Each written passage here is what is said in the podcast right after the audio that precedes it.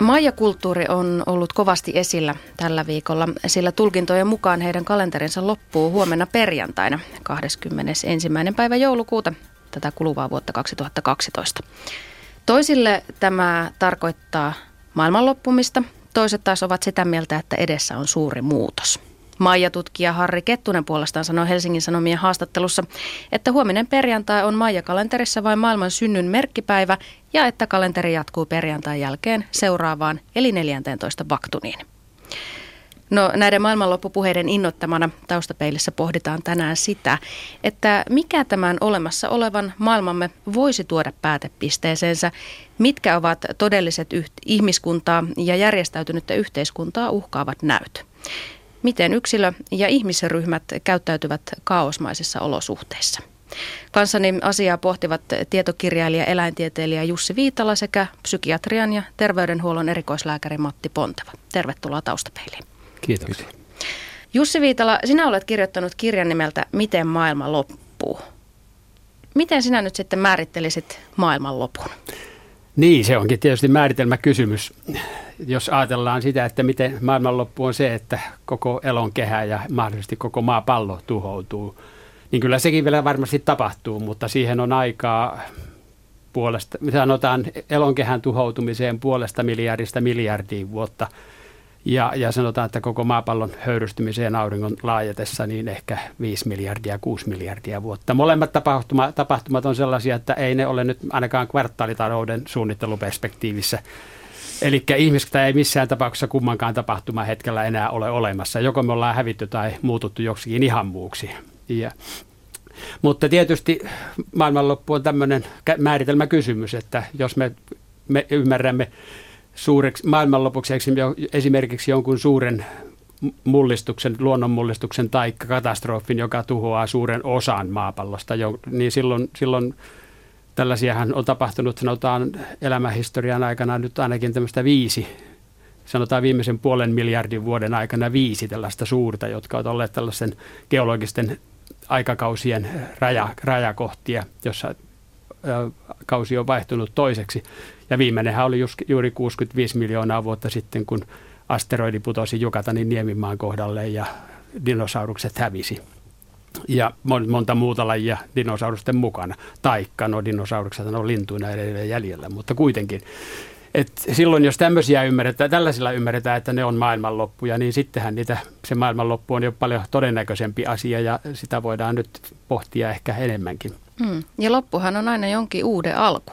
Olisiko ihmistä, jos dinosauruksia vielä maailmassa menisi? Täsmälleen. Tämä on aivan oiko, oleellinen huomio, koska nämä maailmanloput ovat olleet aina evoluution työkaluja, joiden jälkeen kun entinen valtaeliitti on hävinnyt pois, niin sitten on tullut jotakin aivan uutta, joka on yleensä ollut sitten korkeammalla organisaatiotasolla. Eli nyt lasketaan, että tällä hetkellä on meneillään kuudes tällainen valtava sukupuuttoaalto ja ehkä tämänkin jälkeen sitten tulee jotakin uutta. Mm. Ajattelin, että jos kävisimme tässä taustapeilissä läpi muutamia skenaarioita tähän Jussi Viitalan kirjaan pohjaten. Ja aloitetaan näistä luontoon ja luonnon mullistu, mullistuksiin liittyvistä uhkakuvista. Ja lähdetään sieltä aivan korkealta eli avaruudesta liikkeelle. Jussi Viitala, miten meidän käy, jos meihin törmää joku asteroidi, kometta, muu mahdollinen ilmakehän ulkopuolella oleva iso esine? Riippuu tietysti siitä törmääjän koosta sanotaan, että tuommoinen 50 metrisestä 100 metrisiin ovat tämmöisiä kaupungin tuhoajia. Ja sitten kun mennään kilometriluokan tap, äh, kappaleisiin, niin silloin tuhoalue on, voi olla jo hyvinkin laaja. Ja, ja sanotaan, että suurimmat esimerkiksi tämä 65 miljoonaa vuotta sitten törmännyt asteroidi oli noin, noin 10 kilometrinen ja se aiheutti ilmeisesti tämmöisen useamman vuoden ydintalven. Ja se oli sitten kai se viimeinen niitti ja tuota, samat seuraus silloin olisi tälläkin hetkellä, eli se olisi tämmöinen muutama riippuen kappaleen koosta, niin ilmakehän, jä, ilma, maapallon jäähtyminen, joka, joka sitten pahimmillaan voisi pysäyttää ruoantuotannon vuodeksi, kahdeksi, kolmeksi. Ja mitä siitä seuraa, niin siihen nyt ei tarvita, tarvita kovin paljon mielikuvitusta, kun tiedetään tilanne nyt jo, kun kamppaillaan tämän kallistuvien hintojen ja ruoan hintojen ja ruokapulan kanssa. Tämmöisiä aivan valtavan kokoisia taivankappaleita ei ilmeisesti ole suoraan kohti tällä hetkellä tulossa. Ei ole lähiaikoina tulossa, että nyt vuonna, olikohan se nyt 8800 tai jotakin sellaista, vai 2008, nyt en enää muistakaan, mutta joka tapauksessa silloin on noin tulossa yksi kappale, sanotaan hyvin lähelle mutta senkin törmäystodennäköisyys on sen verran, sen verran pieni, että todennäköisesti se suhahtaa ohi vaikka niin pitkälle tulevaisuuteen, niin ei vielä voi ennustaakaan tarkasti näiden kappaleiden ratoja. Mutta selvää on, että jossakin vaiheessa sellainen taas maahan törmää, mutta että ei, ei ole nyt sanotaan ihmisen suunnitteluperspektiivissä niin sellaista tapahtumaa tulossa. Mutta törmäyksestä kun miettii ihan näin maalaisjärjellä, että jos joku iso asia törmää, oli se sitten maalle tai vaikka mereen, hmm. niin seurauksena on aina valtava kuoppa, ää, mahdollisesti... Super tsunami. Näin juuri. Hmm.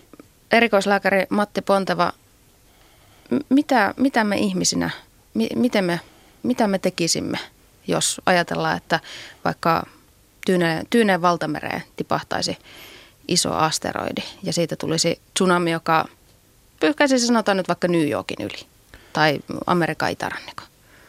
No, kyllä siinä tilanteessa on vaikea tehdä yhtään mitään. E, se olisi e, kumminkin, tulisi todennäköisesti aika yllättäen, tai vaikka se voitaisiin e, ennustaakin noin lyhyellä aikavälillä, niin siinä ei oikein kerittäisi tekemään juuri mitään. Ei siihen ei asteroidin itsensä ei voida vaikuttaa eikä tiedetä, kuinka paljon pitäisi väistää, kuinka monta miljoonaa tai satoja miljoonia pitäisi evakuoida jonnekin muualle.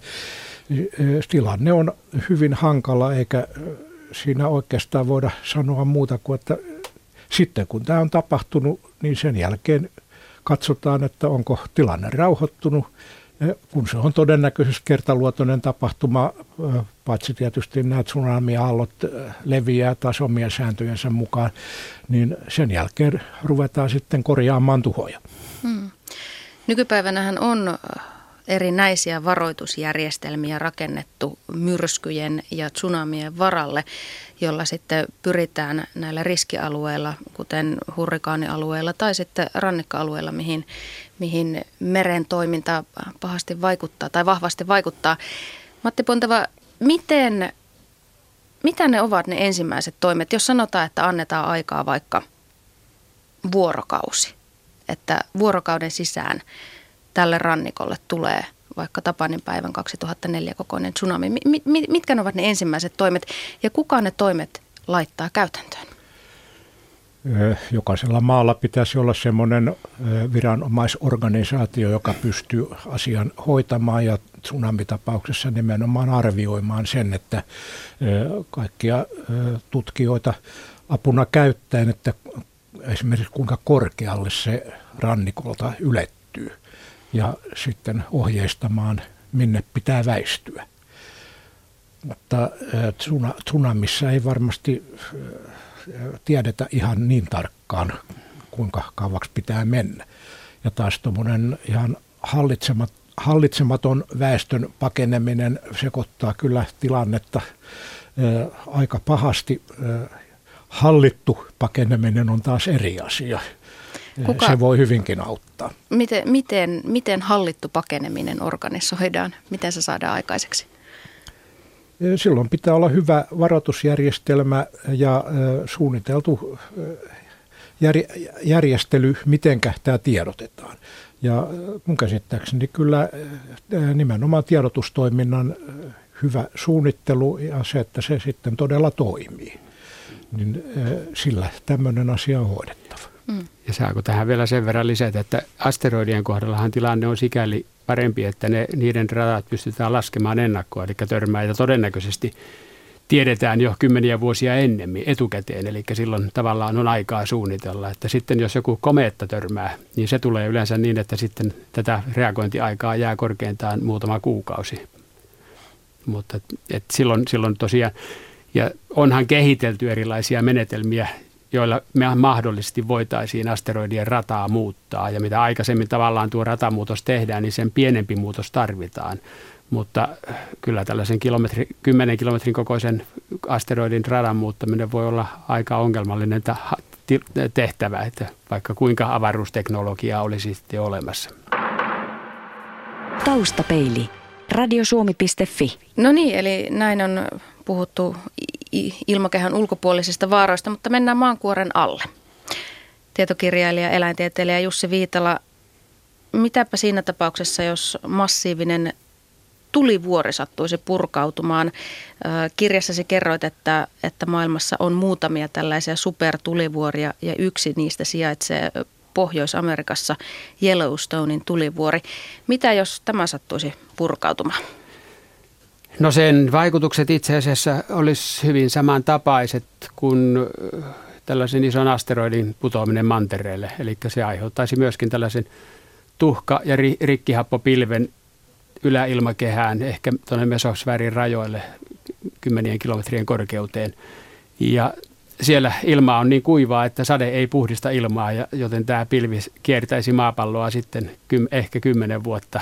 Ja joka tapauksessa se aiheuttaisi myöskin tällaisen ydintalven ja todennäköisesti maailman ruokahuollon ja ruoka, ruoantuotannon joko koko, kokonaan pysähtymisen tai ainakin huomattavan vähenemisen, kun pakkaset hiipivät tropiikkiin, niin kyllä sen, tämän ravintopulan seuraukset olisi sitten aikamoiset. Eli todennäköisesti ihmisten lukumäärä pienenisi murto-osaan nykyisestä, että onko se sitten maailmanloppu, niin se on taas määritelmä kysymys. Hmm. No ainakin jos Yellowstone päättäisi purkautua, niin se kirjasin mukaan tuhoaisi koko Pohjois-Amerikan No suuren osan Yhdysvaltoista se varmasti tuhoaisi jo kertalaakilla ja sitten tosiaan niin kuin nämä ilmastovaikutukset ulottuisi kyllä ympäri maapallon, erityisesti pohjoiselle pallonpuoliskolle. Paitsi että kun Yhdysvaltoja ajatellaan, niin paitsi että puhutaan suuresta ruoantuottajasta, niin puhutaan myös isosta talousmahdista ja tämmöistä poliittisesta vaikutusvaltiosta maasta. Erikoislääkäri Matti Ponteva, mikä merkitys sillä meille olisi, meille muille, koko muulle maailmalle, jos Yhdysvallat häviäisi maailmankartalta? Totta kai sillä olisi varsin suuri merkitys, mutta en mitenkään tarkemmin pysty arvioimaan, millä tapaa tämmöinen niin kuin taloudellinen puoli, puoli ja kaupallinen puoli pystyttäisiin kompensoimaan. Varmasti yleinen elintaso tai elämäntaso, miten nyt halutaan määritellä, niin se tulisi huomattavasti laskemaan, mutta tilanne olisi siedettävissä, koska ihminen sietää kuitenkin aika paljon silloin, kun on pakko. Hmm, ihminen on sopeutuvainen eläin, niinhän sitä sanotaan. Kyllä vaan.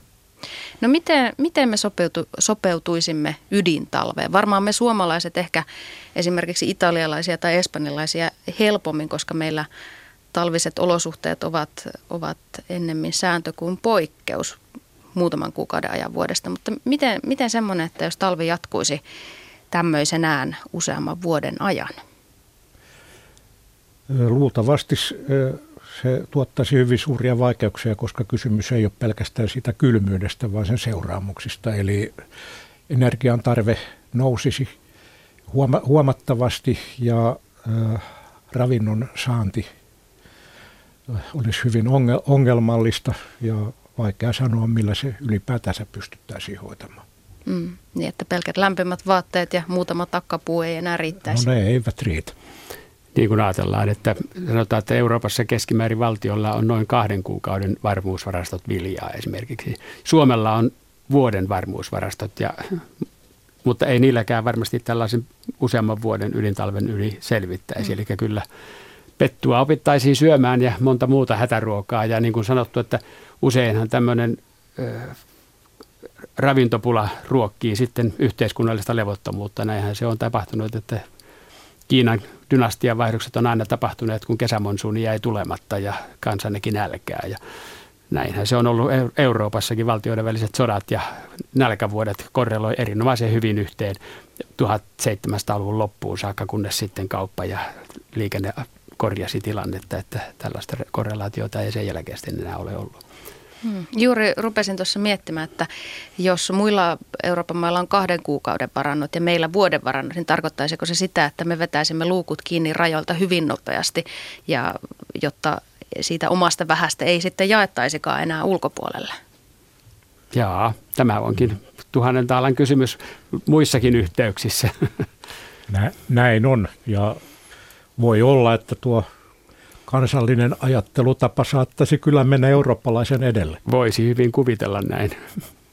Psykiatrian ja terveyshuollon erikoislääkäri Matti Ponteva.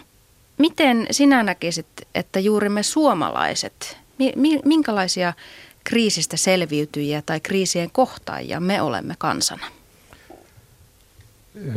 Ilmeisesti me pärjäisimme periaatteessa sangen hyvin, mutta tämmöistä kokemusta rauhanaikaisista todellisista suuronnettomuuksista on niu, niu, niukasti ja varsinaisesti niin kuin katastrofaalisista tilanteista ei ollenkaan.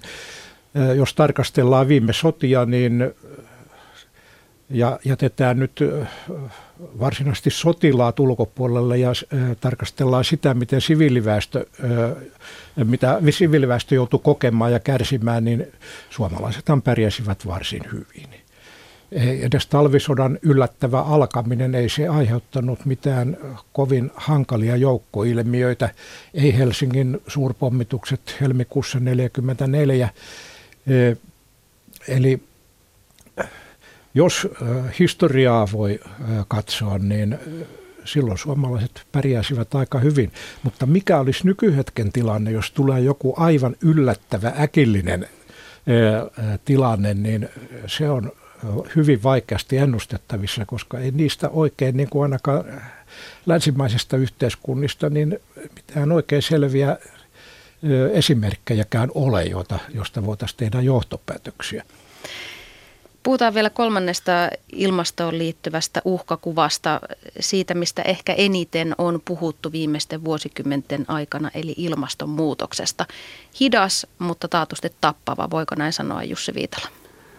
No ainakin suuria myllerryksiä aiheuttava, se on aivan varma, koska ennusteethan povaa sitä, että, että nämä tämän hetken maailman vilja-aitat, jotka on näitä arroalueita, tulevat kuivumaan entisestään ja ja oikeastaan nyt jo kun Venäjällä tuli huono viljasato, niin koko maapallolla viljahinta hyppäsi pilviin ja, ja se merkitsi sitä, että taas muutama miljoona tai sata miljoonaa ihmistä putosi nälkärajan alapuolelle. Eli kyllä vaikka tällä hetkellä maailmassa tuotetaan ruokaa toki ylemmä, yli tarpeen, niin, niin pitkällä tähtäyksellä tämä, tämä tilanne ei tule tämmöisenä pysymään, vaan kyllä ruoanpuute tulee olemaan se tässä, tämänkin skenaarion yksi oleellinen tekijä. Mitä muuta ilmastonmuutos tuo tullessa? No tietysti merenpinnan nousu on koska jäätiköt sulavat ja näyttää siltä, että nämä IPCC-ennusteet on, on hyvin konservatiivisia. Eli esimerkiksi monet NASAn tutkijat on sitä mieltä, että tämä valtameren nousu tulee olemaan se merkittävästi kor- suurempaa kuin mitä, mitä IPCC ennustaa. Eli siellähän se maksimi on jotain vuosisadan loppuun mennessä 60 senttiä, mutta, mutta kyllä NASAn tutkijat puhuvat metristä kahdesta. Ja jos tämä on ennustettu myöskin sitä, että tämä tulee tämä valtameren pinnan nousu ja ilmaston lämpeneminen jatkuvaan, vaikka nyt saataisiin kaikki päästöt pudotettua vuosisadan, viime vuosisadan alun tasolle. Eli tässä alkaa olla tilanne, että on, on myöhäistä, tai ainakin hi, hi, äärimmäisen suuri kiire saada aikaan jotakin, ja mitään merkkejä siitä aikaansaamisesta ei toistaiseksi vielä ole näkyvissä. Että se on toinen tekijä, jota kautta se vaikuttaa, on sitten tietysti tämä merien happamoituminen ja meriveden lämpeneminen, jotka molemmat vähentää plankton tuotantoa ja yksi pahin skenaario, minkä olen nähnyt, on se, että meret on kuolleita vuoteen 50 mennessä. Ja tämä on aika toivottavasti tämä skenaario perustuu johonkin, jo, että siellä on joku virhe, mutta jos ei ole, niin se on aika hurja juttu. Eli kyllä, kyllä minä sanoisin, että tämä ruokapula tulee olemaan ihan todellinen ongelma ja mitä se aiheuttaa sitten, niin kuin puhuttiin tässä, että ruoka, ruoanpuute ja yhteiskunnallinen levottomuus niin kulkee käsi kädessä. Taustapeili. Radiosuomi.fi. Taustapeilissä puhutaan siis maailmanlopun skenaarioista. Vieraina ovat tietokirjailija, eläintieteilijä Jussi Viitala sekä psykiatrian ja terveydenhuollon erikoislääkäri Matti Ponteva. Äsken puhuttiin luonnonmullistuksista ja niiden vaikutuksista, niin se siirrytään sitten uhkakuviin, jotka ovat enemmän meidän ihmisten itsemme luomia. katastrofielokuvat tykkäävät kovasti kuvata erilaisia tauteja, viruksia, niiden leviämistä, niiden aiheuttamia massakuolemia. Jussi Viitala, onko olemassa jokin tauti, joka voi koitua kohtaloksemme? Voi olla. Ei kuitenkaan, en sanotaan nyt näin, että en usko, että mistään taudista varmasti olisi tällaista maailmanlopun aineksia. Minusta meillä niin on historiasta hyvä esimerkki tällaisesta äärimmäisen tuhoavasta taudista, eli ruttoepidemiasta, joka kai ensimmäisellä Justinianuksen rutto kai tappoi noin puolet Euroopan väest, silloisesta äh, väestöstä. Ja sanotaan, että tämä mustasurma, joka tuli 1300-luvulla Eurooppaan, niin se tappoi eurooppalaisista eräiden arvioiden mukaan kolmasosaan taikka puolet, jotakin siltä väliltä. Ja mitä myöhempään mennään, niin siinä pienempiä nämä tappiot olivat. Mutta se oli todella aivan hirvittävä onnettomuus, joka on jättänyt jälkensä meidän historiaan. Ja meillä on sanontoja edelleenkin, että kun aivastuksen jäl- jälkeen toivotamme terveydeksi, niin se on muistuma siitä, että kun aivastus saattoi olla keuhkoruton ensimmäinen oire, niin se, se on ollut hirvittävä onnettomuus, mutta ei kukaan sano mustaa surmaa maailmanlopuksi. Se oli loppu tietysti niille ihmisille, jotka siihen kuolivat, mutta koko Euroopan mittakaavassa se, se oli vain hirvittävä onnettomuus. Hmm.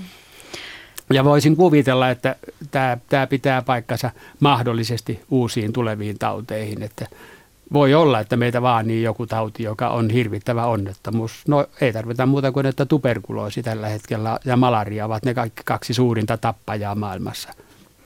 Matti Ponteva, jos nyt käy niin, että väärä lepakko kohtaa väärän sijaan ja syntyy joku uusi megalomaaninen virus tai bakteeri, joka tuhoaa sanotaan muutamassa kuukaudessa puolet Euroopan väestöstä. Miten, miten me reagoimme tähän?